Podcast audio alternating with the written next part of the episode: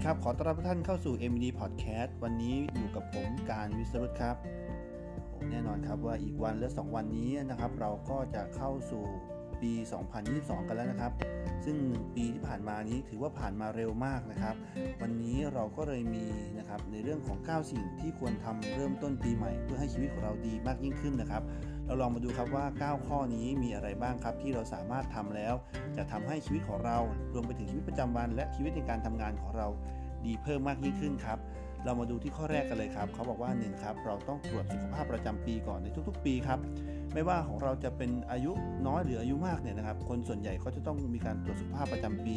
เพื่อให้เราสามารถตรวจเช็คครับว่าสุขภาพร่างกายของเรานะครับคอเลสเตอรอลต่างๆ หรือภาวะอ้วนภาวะผอมจนเกินไปนะครับ รวมไปถึงระบบเรื่องของสายตาของเราเนี่ยนะครับสิ่งต่างๆ เหล่านั้นจะทำให้เราสามารถมั่นใจได้ว่า เราเป็นคนที่มีสุขภาพดี หรือหลาย ๆ คนอาจจะพบปัญหาสุขภาพเนี่ยครับเราก็สามารถที่จะมีเวลาในการแก้ไขหรือการปรับปรุงพฤติกรรมของเรา โดยไม่ปล่อยเวลาให้มันสายจนเกินไปครับ และข้อที่ 2 ครับ ข้อถัดมาก็คือ ควรจะมีการสะสางข้อมูลใน PC ของเราหรือคอมพิวเตอร์ครับ เราควรจะมีการทำความสะอาด แล้วก็มีการจัดเก็บไฟล์ให้เรียบร้อย มีการตั้งชื่อไฟล์โฟลเดอร์จากปีที่ผ่านมายกตัวอย่างเช่นโฟลเดอร์ไฟล์ปี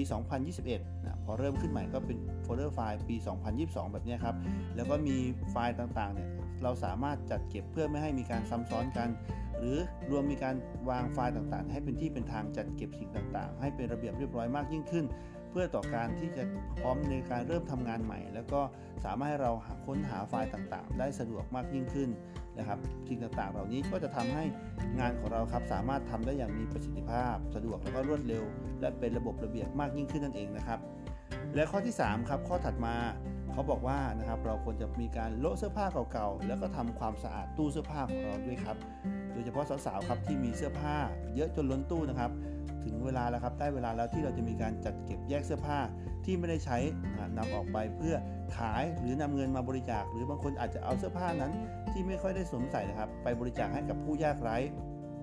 เพราะหลาย ๆ คนครับว่าอาจจะคิดเก็บเสื้อผ้าตัวเล็กๆ บางตัวที่เราไม่สามารถใส่ได้แล้วครับในช่วงนี้และจะสามารถนำกลับมาใส่ได้อีกครั้งนั้น ต้องบอกว่าเป็นสิ่งที่เราสามารถทำได้ครับ แต่บางครั้งมันอาจจะกลายเป็นการเพิ่มขยะในตู้เสื้อผ้าของเราโดยไม่รู้ตัวครับ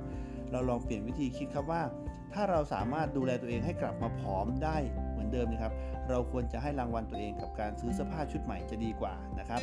และข้อที่ 4 ครับ ข้อถัดมาก็คือควรจะมีการจัดโต๊ะทำงานใหม่ครับ เพราะว่านะครับในการเริ่มงานหรือการทำงานใหม่เนี่ยไม่ว่าจะเป็นโต๊ะของเราเองที่บ้านหรือที่ออฟฟิศครับก็จะเป็นที่ที่เราใช้เวลาค่อนข้างนานพอสมควรนะครับในการที่จะอยู่กับโต๊ะนั้น หากเรามีการเคลียร์นะครับในเรื่องของโต๊ะ ในเรื่องของเอกสารต่างๆครับทำให้โต๊ะของเรามีความสะอาดนะครับ หยิบจับสิ่งของอุปกรณ์ในการทำงานได้ง่ายมากยิ่งขึ้น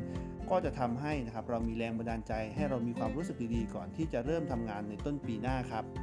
และข้อที่ 5 คือเรื่องของการจดไดอารี่ การจดไดอารี่หรือการบันทึกครับแล้วคนส่วนใหญ่เนี่ยก็จะไม่ได้จดจำครับว่าการใช้ชีวิตของเราแต่ละวันเนี่ยเราผ่านพบผ่านเรื่องราวอะไรมาบ้าง แต่การที่เราจะมาจดไดอารี่ มันจะเป็นการที่เราสามารถมองย้อนถึงรายละเอียดเล็กๆน้อยๆที่มันเกิดขึ้นในแต่ละวันของเรา สิ่งที่มันสามารถสร้างในเรื่องของความสุขหรือเป็นทุกข์ที่อยู่กับตัวเราเนี่ยเราสามารถนำมาปรับปรุงและแก้ไขพัฒนาตัวเองให้ดียิ่งขึ้นในวันถัดไปได้และต่อมาข้อที่ 6 ครับเขาบอกว่าให้เรารู้จักให้อภัยคนที่อยู่รอบข้าง แล้วก็รู้จักแบ่งปันความสุขให้กับคนที่อยู่รอบๆ ตัวเราครับ เพราะว่าหลาย ๆ คนเนี่ยอาจจะมีคนที่เคยทำให้เราขุ่นข้องหมองใจหรือเครืองใจ โกรธหรือเราเครียดแค้นเนี่ยจากนี้ต่อไปครับเราก็คงต้องให้อภัยเขา แล้วก็อย่าเอาคนเหล่านั้นครับมาเป็นกำแพงในการสร้างความสุขในชีวิตของเรา แล้วเราเริ่มต้นกับปีใหม่ครับ โดยการที่เอาใจเขามาใส่ใจเราให้มากยิ่งขึ้น ควบคู่กันไปกับการที่เราต้องรู้จักสำรวจความคิดและความรู้สึกของตัวเองอยู่เสมอครับ ว่าช่วงเวลาไหนที่เราทุกข์หรือเราเครียดมากจนเกินไปเนี่ยก็ควรรีบหาทางออกกับภาวะต่างๆ เหล่านั้น พื่อไม่ให้เราเกิดภาวะความเครียดจนเกินไป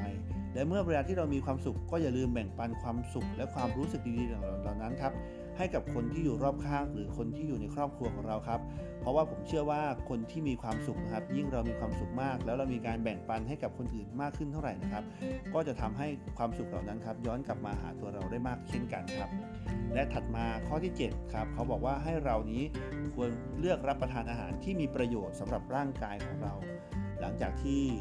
ต้องบอกว่าปีที่ผ่านมาหลาย ๆ คนเนาะก็อาจจะมีการนะครับทานอาหารเนี่ยเรียกว่าตามใจปากของเราทั้งปีแล้วครับนะครับ ปีนี้ก็เราก็เป็นเรื่องงามยามดีแล้วให้เรากลับมาดูแลตัวเองมากยิ่งขึ้นนะครับ โดยการที่เราเลือกทานอาหารที่มีประโยชน์นะครับ ยกตัวอย่างเช่น อาหารที่เป็นพวกผักผลไม้นะครับ หรืออาหารต่างๆนะครับที่ไม่ก่อให้เกิดนะครับโรคตามมาพวกยกตัวอย่างเช่น อาหารที่เป็นไขมันนะครับ แป้งหรือ น้ำตาลที่มีมากจนเกินไปครับ ให้เราเลือกมาทานพวกผักผลไม้ถั่วต่างๆเนี่ยนะครับที่จะช่วยในเรื่องระบบย่อยของเรานะครับ อาหารต่างๆเหล่านี้ก็จะมีประโยชน์กับร่างกายของเราด้วยนะครับ และข้อที่ 8 ครับเขาบอกว่าสำคัญที่สุดเมื่อเราทานอาหารที่มีประโยชน์แล้ว เราก็อย่าละเลยในเรื่องของการออกกำลังกายนะครับ หลายๆ คนแม้ว่ารูปร่างจะดูดีอยู่แล้วครับ เชื่อเหลือเกินครับว่าหลาย ๆ คนเนี่ยทำงานวุ่นอยู่กับงานทั้งวัน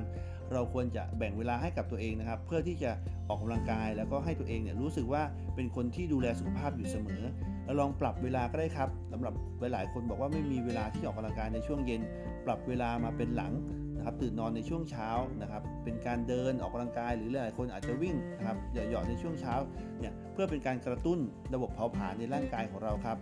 โดยที่เราอาจจะไม่ต้องกังวลว่าหลังจากเลิกงานเนี่ยเราจะมีเวลาออกกำลังกายหรือเปล่านะครับ สิ่งต่างๆ เหล่านี้ครับก็จะทำให้ร่างกายของเรารู้สึกสดชื่นอยู่เสมอนะครับ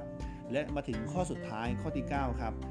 การตั้งเป้าหมายที่เราตั้งไว้ต่างๆ เนี่ยเราควรจะทำให้ได้อย่างจริงจังนะครับ เพราะว่าปีใหม่เนี่ยเป็นการเริ่มต้นสิ่งดีๆสิ่งใหม่ ๆ เหล่านี้นะครับ การตั้งเป้าหมายหรือการวางแผนของเราเนี่ยเราจะทำสำเร็จในปีนี้นะครับ เป้าหมายของเรายกตัวอย่างเช่น เราจะลดน้ำหนักให้ได้นะครับ ในปีนี้เราจะนอนให้ได้ครบ 8 ชั่วโมง หรือเราจะออกกำลังกายทุกวันอย่างน้อยวันละ 1 ชั่วโมง การทำงานของเราเนี่ยจะให้มีประสิทธิภาพต่างๆที่ยกตัวอย่างเช่นเนี่ยก็คือให้เราเห็นครับว่าเป้าหมายที่เราวางไว้ เราสามารถนะครับจดบันทึกเป้าหมายต่างๆ เหล่านั้น ลงไปในสมุดหรือกระดาษครับ เพื่อจะเป็นการสร้างการย้ำเตือน หรือเป็นการบอกตัวเองอยู่เสมอครับว่า เรามีเป้าหมายอยู่ เราควรจะทำให้ได้ตามเป้าหมายที่เราได้วางไว้ตั้งแต่ต้นปี เห็นไหมนะครับว่าจริงๆแล้วนะครับ ในการปรับตัวหรือการเปลี่ยนแปลงต่างๆ ที่จะเกิดขึ้นในปีใหม่นี้ถือว่าเอาเลิกเอาใช้นะครับ ในการเริ่มต้นปีใหม่ ในการปรับพฤติกรรมต่างๆ รวมถึงความรู้สึกวิธีคิดของเราครับ ไปในรูปแบบใหม่นะเป็นคนที่เอื้ออาทรกับผู้อื่นมากยิ่งขึ้น เป็นคนที่ใส่ใจในเรื่องของการดูแลสุขภาพ การพักผ่อน รวมไปถึงนะครับ เป็นคนที่นะครับทำงานให้มีประสิทธิภาพมากยิ่งขึ้น สิ่งต่างๆ เหล่านี้ก็จะสามารถทำให้เรานะครับ เป็นคนที่เริ่มต้นในปีใหม่ ได้อย่างมีประสิทธิภาพมากยิ่งขึ้นครับสำหรับวันนี้ก็ฝากเคล็ดลับไว้เพียงเท่านี้ครับ แล้วพบกันใหม่ใน EP หน้านะครับสำหรับ EP นี้ สวัสดีครับ